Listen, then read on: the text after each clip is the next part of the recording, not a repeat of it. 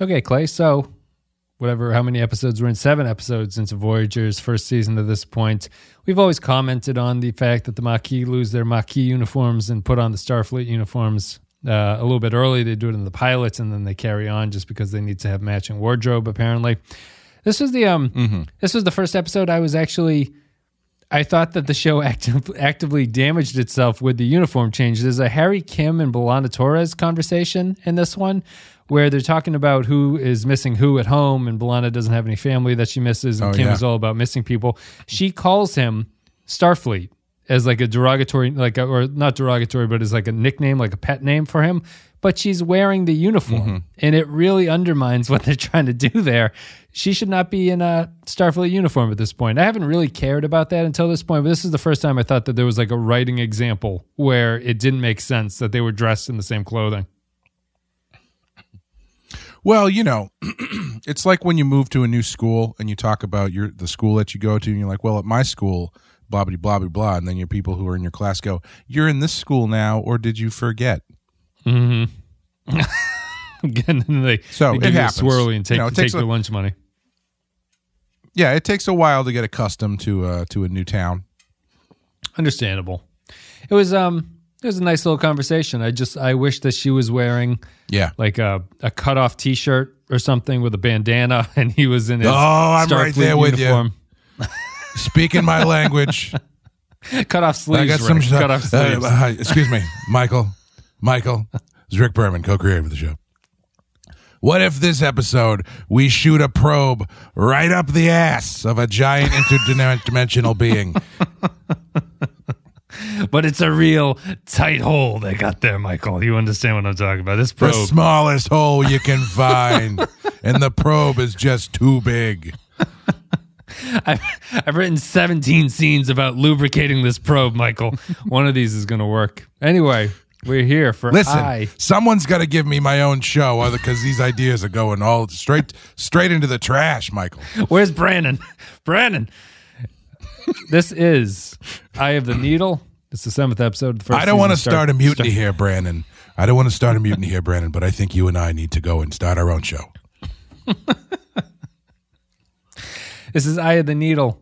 Came out on February 20th, 1995. Teleplay goes to Bill Dial and Jeri Taylor. It's the first script from Jeri Taylor, I think, uh, as one of the co creators of the show with Piller and Berman. Story credit goes to Badass Crossover Hilary J. Bader. Directed by Oh, Heinrich. Kolbe. In universe date is 48579.4, which is 2371. And 20 years earlier, 2351. In this episode, Eye of the Needle, Voyager makes contact with a Romulan ship through a wormhole that leads back to the Alpha Quadrant. So I mentioned last episode, Clay, that there were going to be Romulans in this one. There are indeed Romulans Yes. in Eye of the Needle. Um, I wasn't hmm. sure really like I um I really like this episode. I think this is my favorite Voyager episode mm-hmm. so far. I think that my first point is mm-hmm. I think this is perfectly placed as a timing for this kind of plot in the season. Like I Yeah. I appreciate that they didn't do this too early. I think they were going to run into a couple patron comments about this should be like the se- the season finale for the first season. I can see that, but I, I think mm, this is like the right the right timing for this one. Actually, like seven episodes in, we've had a few Star Trek generic adventures, and we've actually started wondering: Are they ever going to talk about like getting home? Is there ever going to be a plot where they actually need to go home? Right, and then right. this one comes, and I thought it was outside of quality of the episode. I, I was happy with the timing of this one. Would you say that you'd prefer this as a season finale, or did you think that this was okay, or was it bad timing? Uh, no, I think the timing is pretty good actually. Um, I first of all, I loved this episode. I thought it was great. Yeah, I really, really good. liked it. This this actually this episode was actually more of a threw me back a little bit more to breaking the ice than the mm. last one we talked about in that reference. Only because like this felt like the first real capital V Voyager just in a day in the life of Voyager trying to get home kind of thing. And it wasn't Sure. like it was pretty pretty straightforward. Everybody was working on the same problem. Well, I mean the, the doctor thing was secondary plot, but the main cast was was all working on the same problem. And it was like it was they were close enough to getting home that it legitimately like broke my heart when it turned out that they would have been 20 years too early. like I, I it was just one of it was one of those things where it's like this is usually when they do this kind of story it um it's like well obviously they're not going to get home. It's the seventh episode of the show. They're not going to make Right. it back in seven episodes. But like the incremental movements forward and backwards i thought were um enough to really give you give you and the crew some hope. Um Yeah. where it was not as not so obvious as to be like oh great they have a way out. And you're like well no of course it's not a way out it was Doesn't all seem too good to be true right from the start. They have to work to get there, which Right. makes the heart the exactly heartbreak all that yeah more that's what i was just going to say Yeah. yeah they have to put in they have to basically develop new technology almost in order to to figure out how to do it and and uh, and convince the Romulan. I thought you know, it's not it's not just techno babble. It's convincing this guy to actually like listen to them and pay attention and help them. Yeah, exactly. Yeah, they have to they have to work with with the Romulans. Um my biggest nitpick, however, is that in the real world this does not play out this way and it to get to the twist it is fairly contrived, I think. Um In what because sense? I don't Yeah. think in a I don't think in a million years that guy is like, you know what? I seem to be the only person on this ship. How about I come to you? Yeah. No, That- you're using. They're they're contacting you from the Delta Quadrant, and they're like, we think maybe we might be able to piggyback a transporter beam onto this whatever thing we're sending through a fucking dime-sized wormhole or whatever. Yep. Yep. Um, Thirty centimeters. if you're the Romulan, you go, okay, okay, guys, why don't you send one of your guys over and we'll see how it goes? you know, like, not in a million years.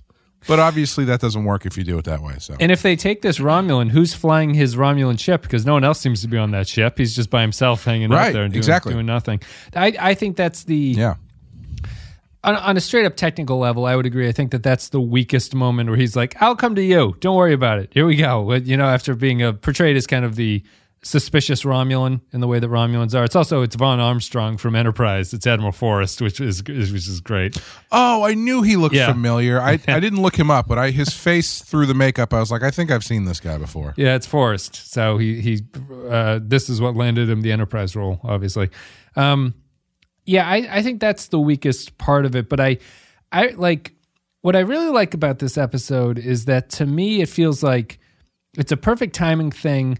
It's well constructed. It has good moments. It has good sequences. It also manages to avoid what I've complained about in the earlier Voyager episode so far, which is that there is a lot of technobabble, but it does feel like Hmm. it's technobabble that at least is trying to establish the parameters Yes. of their problem in a way that like I actually think it's kind of bad technobabble because I'm an, a science idiot and I was watching it going like none of this sounds like it makes any goddamn sense. like the science here is ext- Yeah. like a um they say a probe gets stuck in basically a black hole in the wormhole and it, it's just stuck there. It's not like it's, it's not utterly destroyed or anything. It's just kind of stuck and it can't move.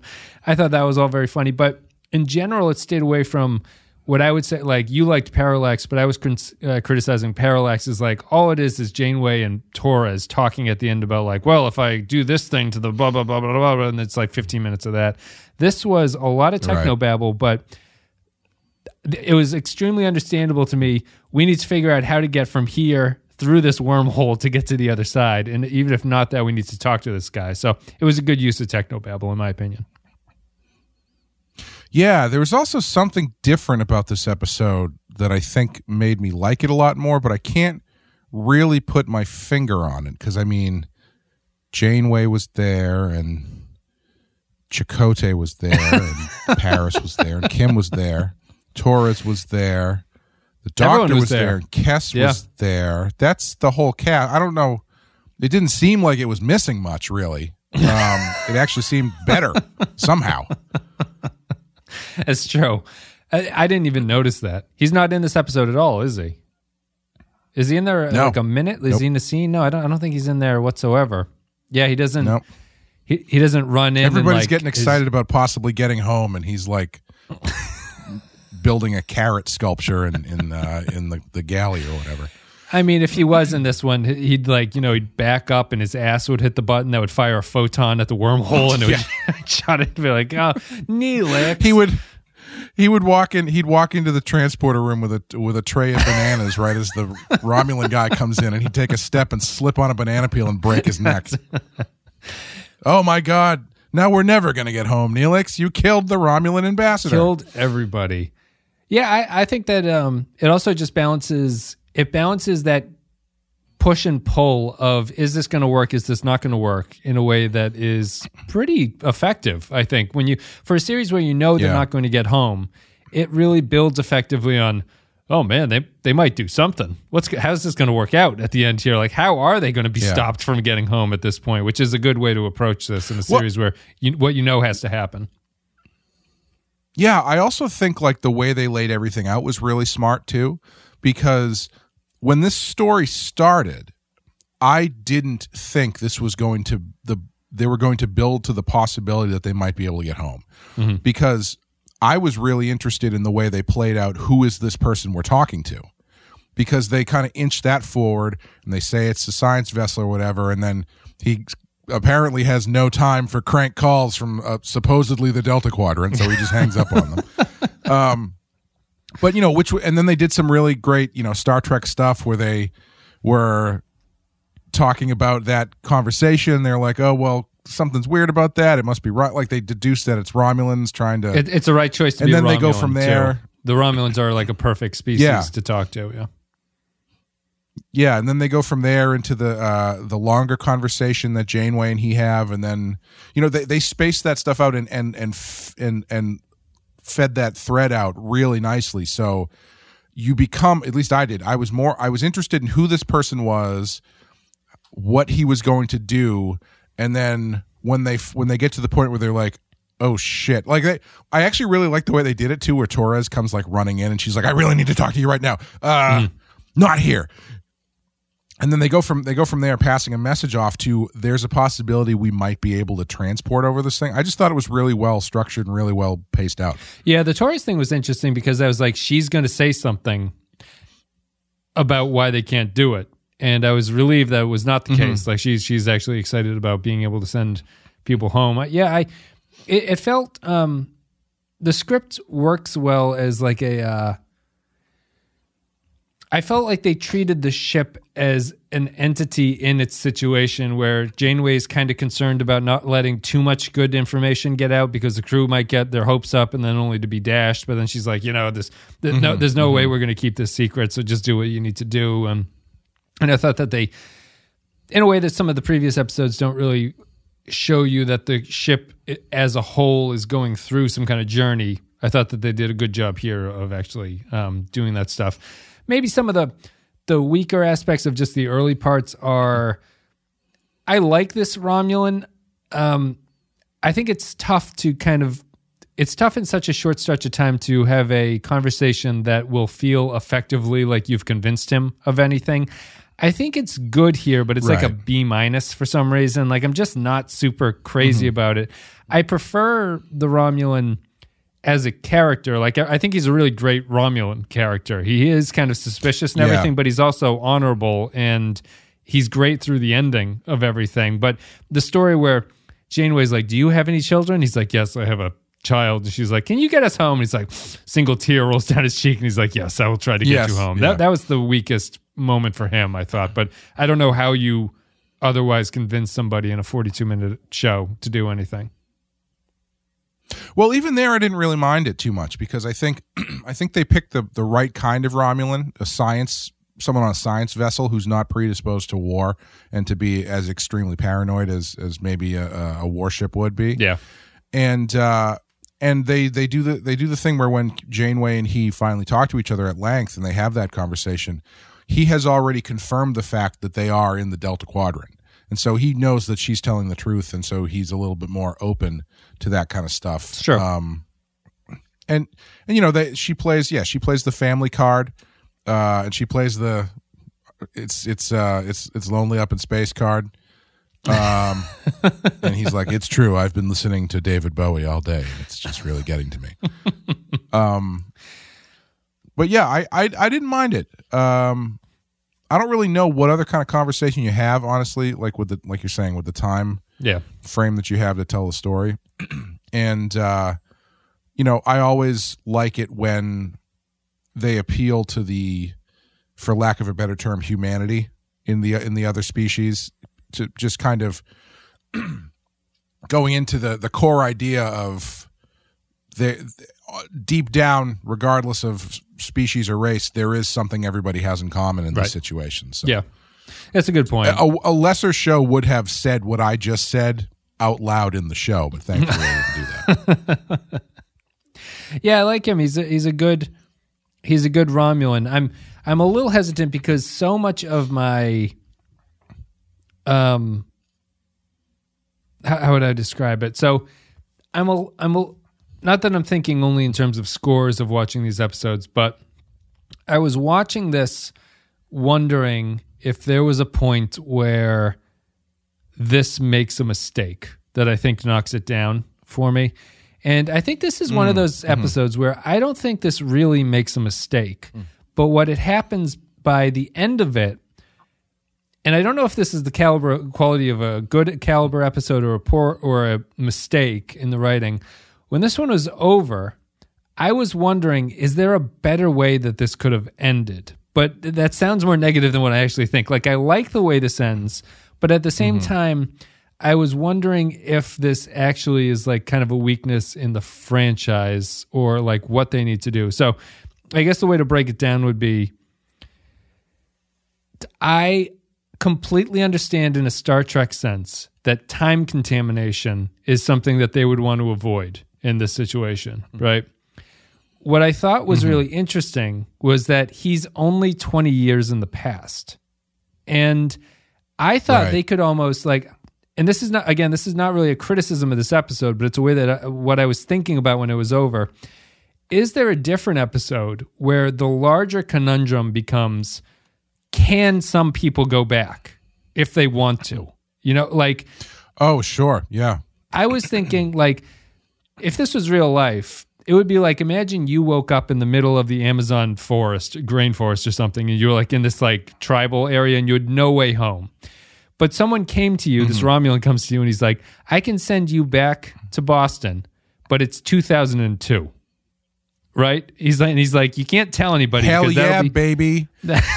The Red Sox are about Star to win Trek- everything. The Patriots are just about to run it, ru- win everything. The Celtics, the Bruins. I can't. I want to relive that. Are you fucking kidding me? Star Trek Enterprise is airing at this very moment. no question. So if you went back, I think I know a- the ending. I know the ending to everybody's favorite TV shows. I think there's a my my quote unquote problem is I think that Janeway shuts down the option for some people to go back too quickly. And I understand why they do it as a Star Trek Yes. thing. But I would be really mm-hmm. fascinated if some people agreed to just go back to like the middle of Montana and live in a place that they know, but they never tell anybody about where they went and what happened to them. But just because they get yeah. to go home at that point. And what I think was so tantalizing is that they're kind of stuck because he has to be only 20 years in the past because it can't be so drastic that you go like, what is this ship that you're on? Like this thing looks ancient or whatever. right, right. But 20 years is also not that big of a jump if you wanted to go home that bad. And I was thinking of, I was just thinking, what if this episode ended with 10 random non main cast members decide to go home that way and the Voyager loses some people, Yeah. but they've made a decision? But it's, it runs up against this time contamination idea, which I think is a good way to stop Voyager at all from going home. But it makes me wonder about interpersonal stuff. Would some people go home? Would you choose to go home in this situation, or would you stay there? Um, in this specific situation, honestly, I would probably stay Hmm, I'd go home. Yeah. because, well, let me tell you why. And I think this is sort of uh, expanding on the idea that you're talking about, about the further discussion that could be had here. Uh, if I were to be given the option to go home, but I had to trust a Romulan to do it, and I was coming back from 20 years in the future from a highly advanced starship, And these guys, this guy's like, you have 20 years, you have the sports, al- the gray sports almanac of Starfleet maneuvering and military history for the next 20 years. Yeah. I ain't, th- I don't think I'm getting home, baby. I think they are putting me in a cage somewhere. You just remind me they don't they don't they should have um when this guy beams back like Janeway should turn she should, uh, turn to somebody else and be like oh I should have told him his planet was going to blow up in 20 years. Yeah. well, she shouldn't know that, should she? We're still in the. We're still. Oh, that's- that hasn't happened yet. In this That's timeline, true. right? That- that's after uh, this. Yeah, that would be after that. Oh, that's unfortunate. Well, anyway, that doesn't work. But I, I understand what you mean. The the conflict in that situation can be could be can we trust this Romulan even as much as we want to go home? Is this something that is Mm-hmm. feasible, really? And I don't think it's a knock on this episode think- because I think the episode's great, but I think there's a lot of interesting angles on this idea too. Yeah, I think the more accurate representation would probably be you can go 20 years in the past like if we're instead but we're not going to Boston we're being beamed into the Al-Qaeda headquarters in 2002 Sure. Yeah, yeah. Maybe I wouldn't go home in that situation. Yeah, th- that's that's good. I like that. I, I think that that would have. I don't want to rewrite the episode, but I, it's it's one of those things that it feels like it's constrained by Star Trek at that moment. Like it has to do this Yeah, Star Trek thing yeah. where it can't let anybody go, and we're going to say it's a time contamination thing. And am I also being like in my mind it feels different than when discovery just decided no one's going to talk about what happens to the discovery right like i don't know why but to me for some reason yeah. if you just send like two people back and you're like you have to live in the middle of nebraska. Like you can't talk to anybody about this. That's the thing that you have to do to go home.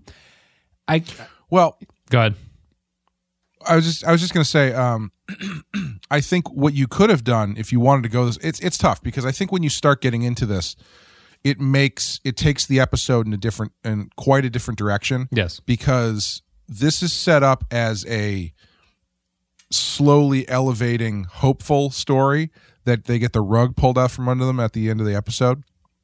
This isn't and and, and, and to have this conversation you need more room for that for them to put that in there. And i think Yes. it changes the tenor of the story quite a bit. It, it does yeah. And I- and I, also- again i don't want to rewrite this episode yeah. Yeah. And I but I do think there's an interesting other version to do what you're talking about where ultimately if we combine the two things we were just talking about there becomes a big discussion over well why can't the people who want to go go? And then ultimately Janeway has to make the decision to say no it's too big of a security risk. We can't let anybody go. right. And so as much as she empathizes with the crew and wants them to get home in any way shape or form she can't as as captain of the ship she can't do that. She and, and also she can maybe she can see through the excitement and be like no you this guy is great but 20 years ago the yeah we relationships were weren't bad. on great yeah. we still weren't on great terms with the romulans you have 20 years of starfleet knowledge there's a good chance you don't get home yeah and so i think i think there's there's an interesting story in there but i, I do think it changes the episode quite a bit to, to tell it Yeah, what I like about that is that in this case, it's just a general sense of if we go back, someone will have a butterfly effect that will change the future forever. And I I like it more of a yeah Romulan threat being the reason why they can't do that instead of just a vague, like, yeah argument that you can never really go back in time, which the show does not believe because you always go back in time in Star Trek. So it's like you can go back in time. Right, it's right. just one of those one of those strange things. Uh, the other thing about the the ending is that I thought was really effective is that it's a double whammy of bad news. It's not just that this guy's from the uh, Right. the, the past. It's after he leaves, you go, oh, actually he dies, which is a good uh, cap on that. I like that, and and I, I Yeah. especially liked it because I actually didn't think about it until he left, and they brought it up. I was like, oh, I should maybe I should have been paying attention, and being like, is he still alive when when he goes back? But they cover it. and I thought that was good. I I I figured that was coming because the whole time they're trying to figure out ways to send him back and still blah blah blah blah blah. And I was like, "Oh, it's just the back to the future logic where you send a you send a letter to the post office in 1885 and you say, "Please deliver this in 1955." And s- and it's that kind of thing. But obviously he can't do that if he never gets the letter to the post office. Yeah, yeah. I like the double whammy. I thought it was good. I like Tuvok's Yeah. reveal. Yeah, no, was very good. How old? Like what year is it? And he's just like, I excuse me. Um I I was expecting a bit more of a darker ending. I mean, it is pretty dark, obviously. But what I was expecting was I was not expecting Tuvok to just announce to the entire room that the guy died. I thought he was going oh, I see. Yeah, I call- thought like yeah. you know they're kind of ending on a bit of a high note for the crew where they're like okay well maybe we have a chance now and then Tuvok is like excuse me captain could we please speak for a minute and then everybody leaves and then he tells her Yeah. and then she's like you can't tell this to anybody you know that kind of Yeah, that's gloomy. I I actually think it's more fitting of Vulcans that Tuvok just says it to everybody. Uh, I think that's a. I That's think that's true. what a That's a Vulcan would point, do yeah. instead of being considerate about what's going on. Um, just kind of like a, an honest answer to this is not going to solve our problem. excuse me captain I looked this Romulan up and while we have him here we should put him in the brig he is a child killer Rapist, murderer, scientist, not deliver of important emails. it's all. It's all in his log. His his profile says he's very forgetful and prone to losing small flash drive sized pieces of machinery. We shouldn't trust him with our with our information. No.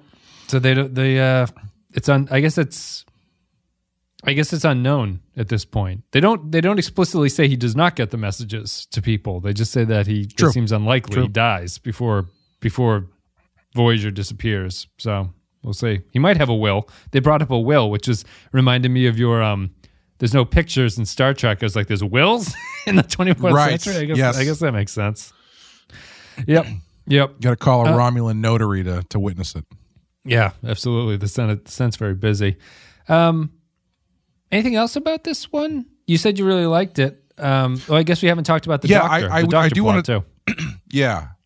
Yeah, I wanted to talk about the Doctor plot a bit. This is my Alexa's favorite episode so far, I think, because Mm-hmm. the Doctor's really fighting for rights to be taken seriously as an entity. Oh, sure. Yeah. Um, I uh, my so kind of related to this. One of the my probably my favorite thing about this episode is um, I hope this is kind of I don't know if they're doing this on purpose, but this episode had a really big feeling of Janeway unintentionally being an asshole yeah. specifically to the doctor, but also to other people as well. um, and I mean in that uh, they have this long. She has this long conversation with the doctor about the doctor being taken more seriously, and he's like, honestly.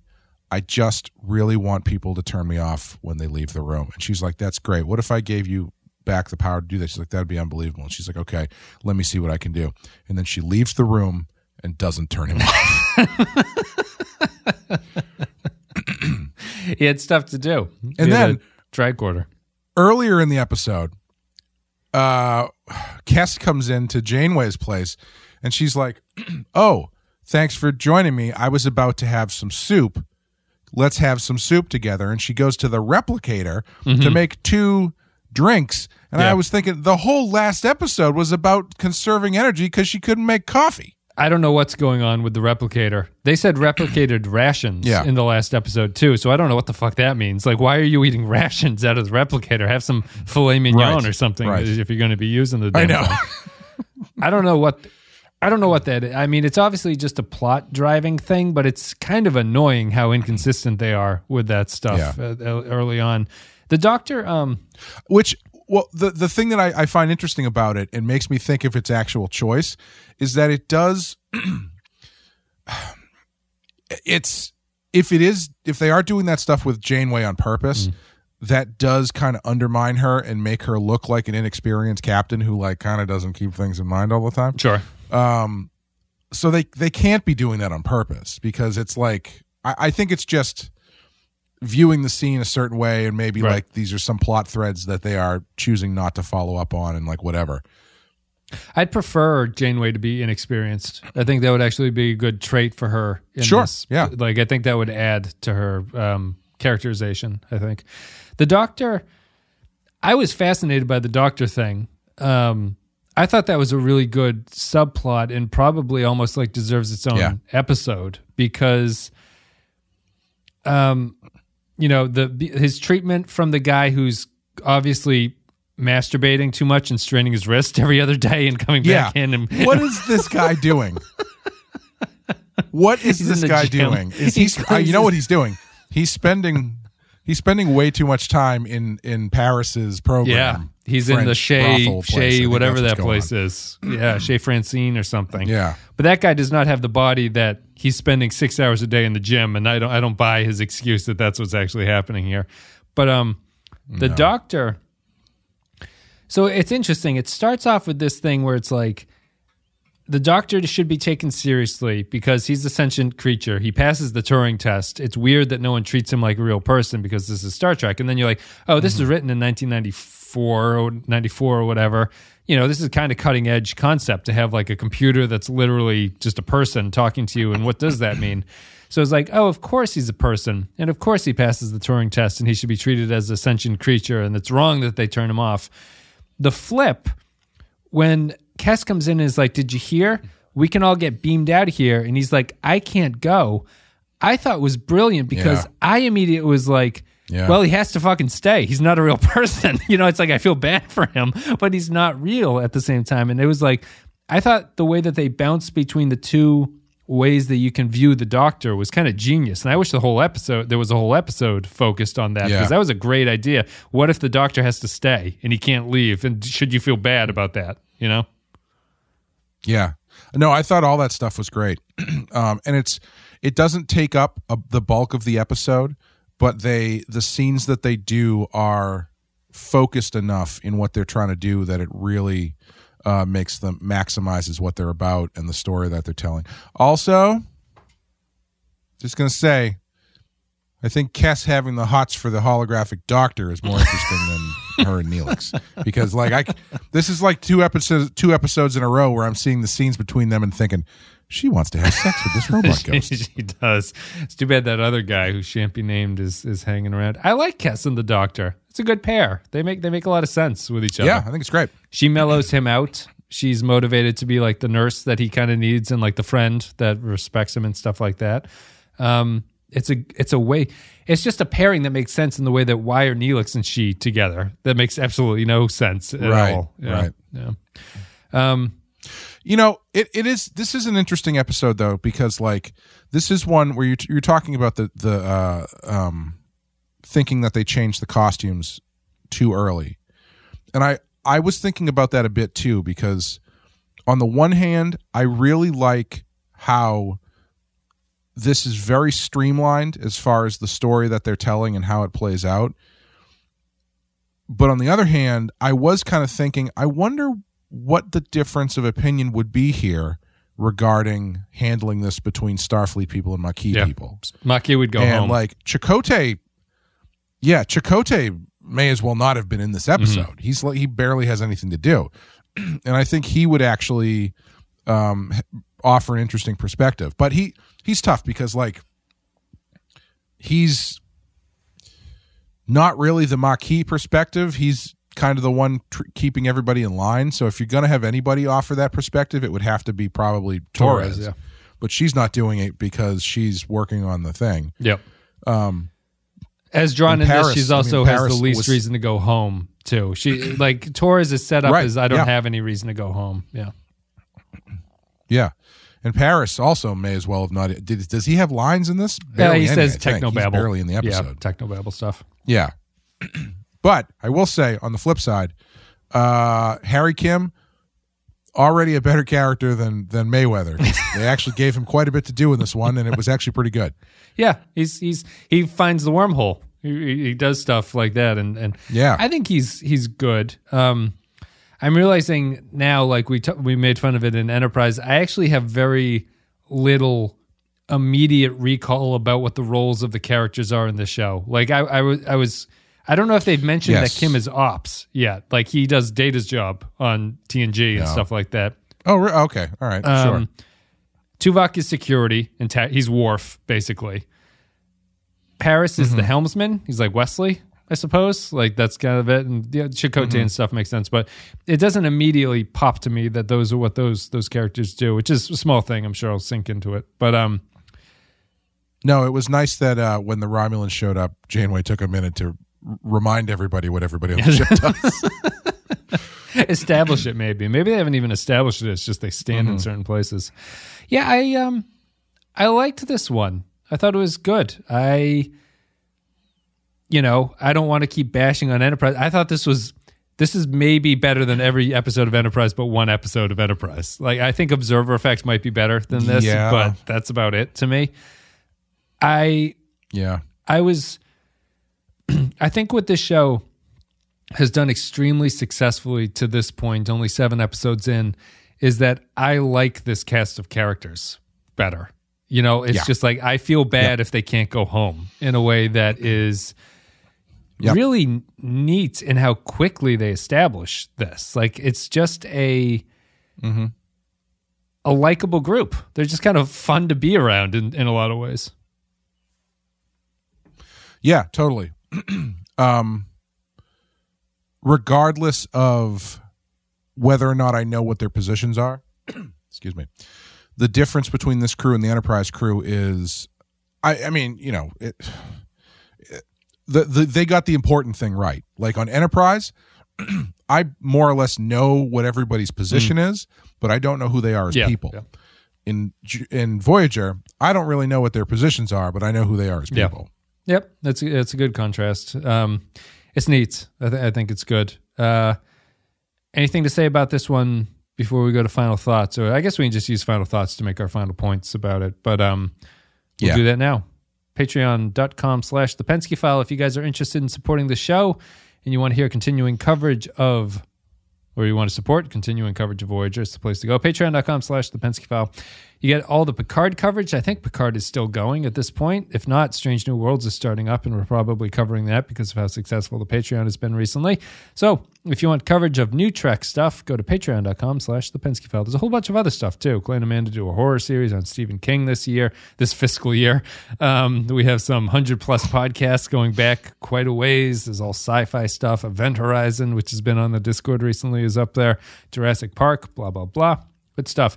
And as always, our Captain Tier supporters get a special thank you. Special thank you goes to Ben Douglas, Tark Latif, Andrew Sherlock, Joint Mango, Cal Barrett, Christian Pouch, Mike Burnett, Matthew Ross, Michael Pond, Matt Cutler, Brendan House, Nick Sergey, Grim Santos, Sean Bradley Killens, Dwayne Hackett, Vault 13 Hero, Kevin Reyes, Jordan Cooper, Darth Moss, Russell Ellis, Stefan Minton, HH28, Derek Zajac, Paulo Roscoe, Jacob123, Patrick Seba, Dave Davies, Poindexter G, Barry Wallace, Jamie Crow, Captain Brazic, Eric Antoine, Jakey's Gamer, Kevin Lowry, Nick the Rat, William Scheisler, Rayhan Jaffer, Grappler Jean, Zorn, Zane, Majors, Olivier Pardeur, Tom Hickey, Jose Hunters, EWNF Remixes, Captain Munchausen, James McLennan, Diz Jonas, Tommy Tango, Admiral Nakamura, Ed Mark Starr, Tuvix Must Die, Chris McLaughlin, Royo, Jeremy Bru- Jeremy Boudreau, Rage for the Machine, J Man, The Undiscovered Mugato, Robbie Duffield, Daniel Adam, and Atanga Udom. Thank you very much, everybody, for supporting the show. We like support. And thank you for uh, valuing the content that we put out there. Anyway, let's go to patron comments. If you're a patron, you can leave your thoughts. If you're $5 and up, we read them on the show. Norman Buckwald says, There's a lot of these. I apologize if I trim some comments down a little bit, but we have we have limits, um, time limits, just of what is possible. You guys got to stop using commas to get around the five sentence rule. People are None of this really stretching shit. grammar in a way that Grammarly is not happy about. If I click on this and highlight and say Grammarly, tell me what's wrong with this. But I know there's a lot. This is say. not. This is not Finnegan's Wake. this is Star Trek comments. Okay. Imagine the comment box is the size of Harry Kim's wormhole, right? And you got to fit all your thoughts into this thing, and they're getting stuck because they're too big. Norman Buckwald says, "Eye of the Needle is the first of the very good episodes of Voyager. Yes, a will they will they get home episode will be common in this series, and this is definitely one of the best. The twist of the different time frames. Please remember this preceded DS9's Sound of Her Voice, so this was truly new at the time." Overall, it's a pretty good episode because of the acting, characterization, quality of the Romulan character, and more. Five tiny wormholes out of five. Alex says, I was. You know, it's funny. I uh, I was thinking about that Deep Space Nine episode, and I think that actually um, stopped me from predicting exactly what was going to happen because I was like, oh yeah, there's that one where they're talking to the person and it turns out that they it's like an old signal they've been dead for like 50 years or something. Yeah. I didn't think that they were it was going to be the same thing, but it is more or less the same thing. Yeah, not dead, just time. very effective, sort of though. time travel. It's not really time travel in DS9. It's just like Yeah. a time delay or something like that. But um, Right. yeah, I, I think that. Oh, we'll get to that at the very end. Alex says, I always like this episode. The twist at the end with the Romulan dying before he could hand over the messages was a nice way of creating some ambiguity. I don't know if he knows that or if he's just assuming. That being said, I feel introducing an Alpha Quadrant alien only a handful of episodes in speaks volumes to the lack of creative ideas for the show about braving the unknown. The uh, three probe shafts stuck in a tight wormhole out of five. James mm-hmm. McLennan says maybe this one comes too early in the show. I think the premise might have been more suited for a finale. However, I find this one very compelling, and the guest star Romulan brings a great humanity to the role. When the crew finds out the Romulan died years prior, it's devastating. If only they didn't muddy the water with so many more will they get home plots after this, because they never do one better. Four out of five. I do understand the thought that this would be a good finale. I think because It feels like an exclamation point season on the season, sort of. Yeah. Yeah. Yeah. If you spend your season, especially doing like one off episodic stuff just in the Delta Quadrant, and then you finally come back around, I think, yeah, I think it would, I think it would have been a good season finale, but I don't, I don't have a problem with where it is currently. What I I agree that I think this does work as a season finale. What I like about the timing here is that it's good to be reminded that the show is still aware that they're stuck somewhere. You know, I haven't really gotten that sense, and I I think they Yeah. needed a good episode to establish that they they do have stakes and are trying to get home, and that that's what this is. Jonathan J.K. I will say, go ahead. um, if this was a season finale, I think they probably might do it a little bit closer to what we were talking about before, where they were they add a lot more kind of drama into the Yeah. decision, because I think that's the one thing. It's not a negative in this episode, but like it doesn't have that much intensity to it. And I think if you if this was going to be your season finale story, especially given where you start like the season finale is when you really kind of like bring up the the core concepts of the show um so i feel like this the season finale version of this probably does have the Maquis point of views come out it probably does bat around more the ethics of of whether or not they can be sent back it probably does have a bit more of an intense downer ending maybe Yeah. um but yeah so i think as it stands i think it's better as a as a mid-season show Yeah, I, I think it's just. I think there are ways to punch up the conundrum here that they're that they are dealing with, and I think that in a sort of middle of the season episode, it's fine to do what they did, but it is it like. I I I. I don't know if it's a I don't I don't even really know if it's a problem. I'll be interested when we get to the end of this to think about it. Eye of the Needle from J.K. Uh, Morris says this episode is so clever with raising hopes and expectations until the very end, but then thematically, this should have been the last episode of season one, not already the fifth episode where we're talking to dead Romulans in a part of the galaxy far, far away. Four stuck microprobes out of five. Concito says this is a quiet little gem with two traditional enemies building understanding in a difficult situation. So it's so Star Trek. It's just a shame that the actor playing the Romulan was a little bit on the wooden side. Rayo says this is one of the standard will they get home no episodes and unfortunately they lean way too hard on that aspect of the plot even more unfortunately the guest star romulan admiral forrest is lacking that personable uh, personable charisma he'll have an enterprise making that aspect a little bit dull i find this frustrating to watch since it's so obvious they aren't getting home six episodes in and there's not enough character work to carry the entertainment factor what little they do with the doctor puts enterprise's serialization to shame but it's still a little bit dry two out of five Patrick Seba says, Wow. Blue steel eyes to screen. Telek, you are a dream. Calls Janeway in bed, but oh wait, he's dead. So needs must, a quick tug, and we'll wipe the slate clean. Three form fitting, but ultimately bland satin pajamas out of five. I was expecting her to give him something that to really convince this Romulan that that she's worth saving. It's only voice chat, unfortunately, in that scene where she's in her mm-hmm. pajamas. They they hadn't hooked up the visuals at that point. Latte Librarian says, not a lot of tension since we know they're not getting home.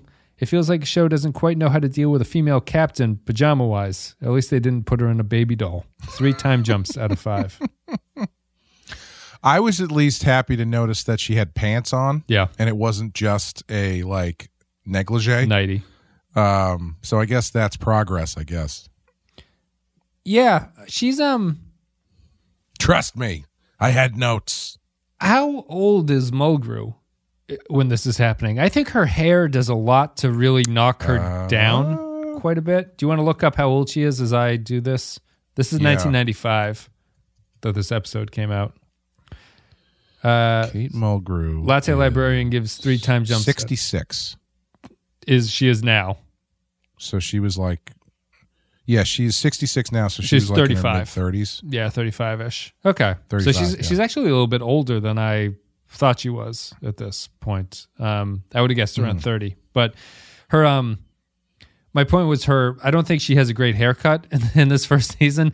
Um There's so much hair. yeah, it's a lot of hair. It's very uh swoopy and stuff like that. I don't know if Janeway ever gets a great haircut, but maybe it's because she's Mm-hmm. older than I thought she was when this is going on. So they're trying to make her like are they trying to it comes back to my thing about not really understanding Janeway. If she if she was younger, I think her haircut makes her look older and it was a bad haircut decision. But if she's supposed to be older, I understand what they're Mm-hmm. doing with it. I don't know. Well, I mean, if if you're going with the idea that she is an, an inexperienced captain who is working on trying to be taken seriously, and a haircut that makes her look older might be on purpose. Yes, yeah, yeah. That I would agree You know, with that. I don't. I don't really think it makes her look. I don't really think it makes her look that much older. Um, thirty-five is yeah. I'd probably say she looks like she's about thirty-five Okay, here. yeah. Yeah. Poindexter G says, This has always been a favorite of mine. I think it's the first really great episode. The back and forth with the wormhole and something hopeful followed by a complication and then back to hopeful is really cleverly done. Armstrong is always welcome on Trek, and the scene with him and Janeway talking about being separated from their families is well done. It does suffer a bit from Gilligan's Island syndrome in that we know this can't be the way home. The B story with the Doctor has been set up for several eps now. Both his and Janeway's realization that he has to be a part of the crew will bring in a path for much character development. Matt Ross says an interesting idea. So, I have a question Mm-hmm. for you. Maybe we can talk about this after we get through. Maybe we should save this for Picard. I don't know, but we're we're on. We're we can't on save all our good ideas Voyager for and the Voyager. yeah. I know, but the Voyager stuff is what's making me think of it. Um, with all the the the common the the problems that people have with quote unquote fan service in the new Star Trek, how do people feel about in let's say the TNG movies when you have the Doctor show up from Voyager, or in Nemesis you've got Janeway show up, or you've got uh, yeah. m- references made to the Defiant and stuff like that. Is that not kind of in the same ballpark as? I mean, obviously they're doing more of it in Picard, but is that not? I feel like people traditionally love that stuff in those movies. Like, do people groan when Admiral Janeway shows up in Nemesis? No, I don't think so. Um, I would have to. I'm trying to think now of how Picard brings up its fan service. I think that it. If I were if I were to say something just kind of off the top of my head, it does feel like when um in the f- first contact movie after we had watched that for the podcast, I remembered you saying oh, I didn't know that the Defiant is from DS9. Like, so you had been watching First Contact, being unaware Yes, of the yeah. Defiant, and that this is actually a ship that we've seen before. But I feel like the modern Picard series, even if you hadn't seen DS9, if insert, if First Contact was done in the way that modern Picard is done, you would be unable to not recognize that this is a callback. You know what I mean? Like, there's a kind of subtlety when they did it originally that they weren't having characters go, "It's the ship from Deep Space Nine coming about, sir." You know, it's it's a little bit it's a little bit more natural feeling than that. Um, does Picard even call her I guess I guess the thing I'm thinking of. oh, I'm not sure. I guess I'm thinking of like the skull scene. yeah, Like, is is calling out the fact that it's Gul Dukat's skull and that it's uh, Martok's skull? Is that really more than the the doctor from Voyager and the Defiant showing up in in First Contact? Well, my problem with the skull scene, not to spoil our Picard talk there, is that um that would be like if uh if in that Borg fight in First Contact, they're like the Defiant is here. Also the Voyager and the Enterprise A. You know, it's like it's all these ships that you're like ultimately Yeah, familiar yeah. with are showing up, and it's like this is a lot of coincidence that this is all happening yeah. at this point. Yes, that's true. That's a good point. Yeah, that's true. Matt Ross says we can have, we can continue that once I refresh myself on a Picard episode. We can come back to that and like re reassess where we stand Mm. On it. An interesting idea of a way home, or at least a communication on the way home through a micro wormhole, more character development of the Doctor and some of Kim. It's nice to see the Doctor become self aware. The fact that the way home is a time dilation and the communications would have been on hold for 20 years, if even sense at all, combined with the disappointment at the conference room and the twist ending, I think weighed more heavily on Janeway at the ending. Uh, at the ending, again questioning her choices. Three time paradoxes out of five. Eric McGowan says, I always enjoy this one, giving the crew hope of making it home and then taking it away in a surprising way with a twist with their communication that the Alpha Quadrant is this wrong, uh, with their twist in the communications with this Alpha Quadrant Romulan is that he's in the past. The ambiguous ending with the crew not knowing if he passed on the message is a nice touch. Four out of five. Kyle Barrett, Eye of the Needle. Now, this is the type of depressing shit I want from this show. After some time wasting technobabble, we get an episode with a great second half, which finally taps into the, some of the drama of the show's premise.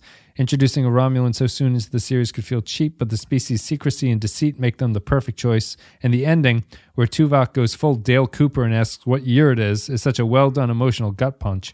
The subtle excitement and disappointment is so well played throughout the episode, and the scene with Harry and B'Elanna is the conversation the show has desperately needed.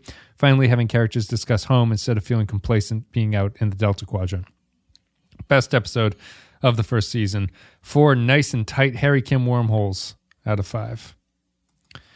Christian Pouch says, I gladly forgive the I know there's no way they can get home already because this episode is great.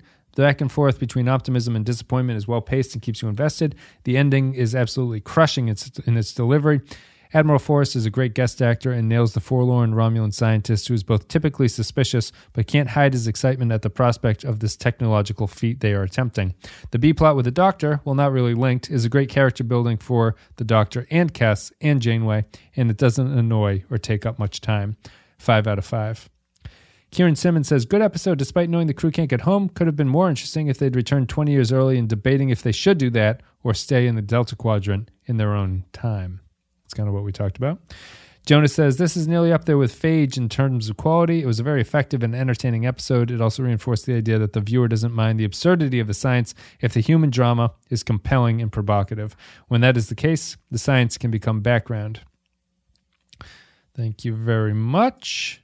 Brent Mays says, it's the first episode that actually felt like Trek and Voyager. Maybe it's the contact with the Romulans. We obviously knew they couldn't have found their way home that fast. It's odd that this Romulan isn't more standoffish because he was 20 years in the past, when the Romulans and Federation tensions should have been higher than in the TNG era. It probably wasn't a good idea to send those messages back in time. It could have changed the timeline. Nice concept, but maybe it seems like a different species could have been on the receiving end. Two more. Darth Moss says, Great premise, pretty depressing. Really appreciate them front loading the character development for the Doctor. He and Janeway are breakout stars so far, better than any character from Enterprise or Discovery. Four time dilations out of five. Garoppolo John Zorn with the final comment for Eye of the Needle. T- uh, Kim's tiny hole is too small for Paris to just punch his way through. A pity. I'm sure that Slash fans have fixed that. Three out of five. Thank you, patrons, for leaving your thoughts about Eye of the Needle. Patreon.com slash the Pensky File is where you go if you want to support the show and leave your thoughts about the upcoming episodes. Clay, Eye of the Needle. Hmm. Your favorite episode of the series so far? Seven episodes in or whatever we are? Yeah. Yes. What are you going to give it on our rating here? Um, I'm gonna give it a four. Yeah. Uh, I think it's. I I don't disagree with what you said that this might be better than the majority of episodes from Enterprise.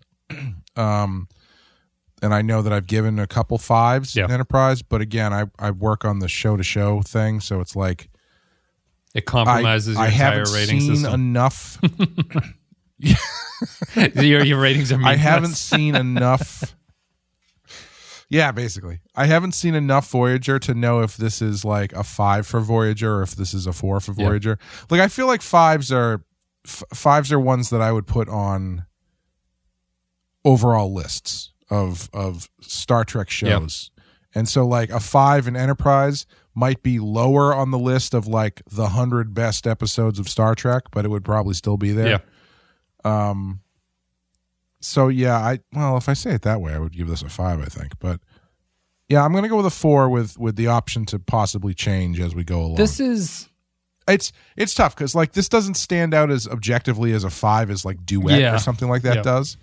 Um, because I do think it is a great use of the concept and the and the the inherent problem of the show, but I think as we were sort of talking about. It, it is kind of missing a little bit of a oomph to it to really kind of push it over the edge. Yeah, to me, it's it's obvious to me on my system that this is at least a four. Like this is the first Voyager I go like people should Yeah. watch this one. This one's pretty good. I think that like if you're doing a Right. a watch through of Voyager's first season, this is probably the after caretaker the first episode that I'd say that for. Like you should watch this one. I was wondering why it doesn't get to a five, and I don't think it quite gets to a five for me. I think that really if it's only personal taste it's like it, it doesn't really feel like if someone puts this on a list of the greatest star treks ever i'd say eh, that's probably down at the bottom i would think about that but it's it's also Yeah. just the Yeah. to hit a five level i think it has to go back to what we were saying not just because it's like personal preference but it's like there has to be some real meaty problem with going back outside of just time shenanigans. Right. We can't fuck with time. That's the wrong thing. If there had been a really great reason Yeah. why they couldn't go back, and maybe some people did go back, and it's a real conflict, or Janeway can't send them back even though people want to because it's something, I think that's potentially a five. As it stands now, this is a great structured, paced episode that has a neat little ending on it that makes you think about things, but it doesn't really move into like all time greatness for me. But it's the first season of a show. A solid four is no Yeah. uh, nothing to sneeze at. I think in that case. is this the first time in the history of this time travel cliche where saying if we go back in time we might ruin the future actually stops people from going back in time Could be. Yeah. Oh, it's usually it's usually put on the table and then somebody is uh, like well i mean we're gonna try not to obviously I, I didn't even realize that until you it. just said that, but they kind of break their own rule by the Romulan coming, seeing the future, and then they send him back. You know what I mean? Like that's that, true like- yes. they've Yes. altered the past by doing that. So, but he agreed Yeah. not to say anything, just like they did in Discovery, and I, I had a problem there. it's but- it kind of like what you're talking about there is the is the thing that they address and solve by yesterday's enterprise isn't it? Where it's like the enterprise c comes through the wormhole or whatever it is and then they have they send them all back but then they get blown up and they die. So it doesn't really matter who saw what from the future. I would have, as soon as they transport him back and he fades in, I would have just cut. It would have been like one of those just um, not a jump bucket, just like where all the actors are standing in the same place and someone snaps their finger and it cuts to a new thing and they're all wearing Romulan uniforms and like, oh shit. yes yes I think get them back get them back I give it a four out of five. I really like this one. I do think that this is only observer effect from Enterprise is better than this Star Trek Voyager episode. So, um, nothing to say about Voyager, but I think it's just been more effective of a show at this point. I liked it. I, I enjoyed this one. I thought this was a really good episode of Star Trek. Uh, yeah, I was pleasantly surprised by it. Um, I keep waiting for this first season to really kind of like let me down, and it hasn't. Yeah, it hasn't done it yet. We'll see. There's still time. Uh, that's it. Thank you everybody for listening. We both give it fours out of five. It's Eye of the Needle. Thank you very much for listening and supporting the show. Patreon.com slash the Pensky file if you want to support us there. Clay, do you have anything you want to say before we go? Um, as always, my graphic novel Bloody Hell is currently on shelves, and depending on what month we are in, I don't know if this is April. This is April, comes definitely out, April. But uh, yeah. April, Mm. I've got a new book coming out called Poser, which is either out or coming out very soon. It's a punk rock slasher horror graphic novel that takes place in the California punk scene. It's very fun. you should be able to find that at your local stores and on Amazon. And thank you guys for listening to the Rotten Horror Picture Show and Badass. Batman Beyond is where we are. Mm-hmm. Badass. Mm-hmm. It's very exciting. Check it all out. Support the show Patreon. If you want Star Trek Picard coverage and Star Trek Strange New Worlds, that's where you have to go. If you want all the extra stuff, patreon.com slash the Pensky file. That's it. Eye of the Needle. We both gave it fours. We're done. The next episode is what the hell's the next one? It is Ex Post Facto, which is a fun title. I don't know anything about the episode though. We'll see when we get there. Strange New Worlds. Strange New Worlds. Should we, in solidarity, shave our beards when when Pike, Pike shaves his beard? yeah. Will Will Strange New Worlds have given us a, a reason to go on with our lives? If so, I'll gladly shave at the end of it. If I go, this has reaffirmed my decision to remain alive at this point. Yes. They've already Yes. um we're gonna each be follicle, each follicle, a piece of clothes in my emotional baggage. we're gonna be way out of time just because of the backlog here, but they've announced a season two of Strange New Worlds already. Kirk's in it. Wow. Okay. Sure. Uh, yeah. Just- Fuck you. yeah, he is. Seriously? Yeah, Kirk. They've they've cast who the hell is it? He's on the Discord here. Of, cour- of course they have. His name is this is, this is gonna, everyone else can leave because we've already been talking about this for six weeks at this point. But his name is Paul Wesley. Do you know him? Paul Wesley. Yeah, he looks like No. Kirk in this photo. At Yeah. least. I, he does. Yeah. He's got a good Kirk look to him. Yeah. All right. We'll sure. We'll Whatever. see. Fine. Let's do it. Thanks everybody for listening. Hope you enjoyed the content. See you later.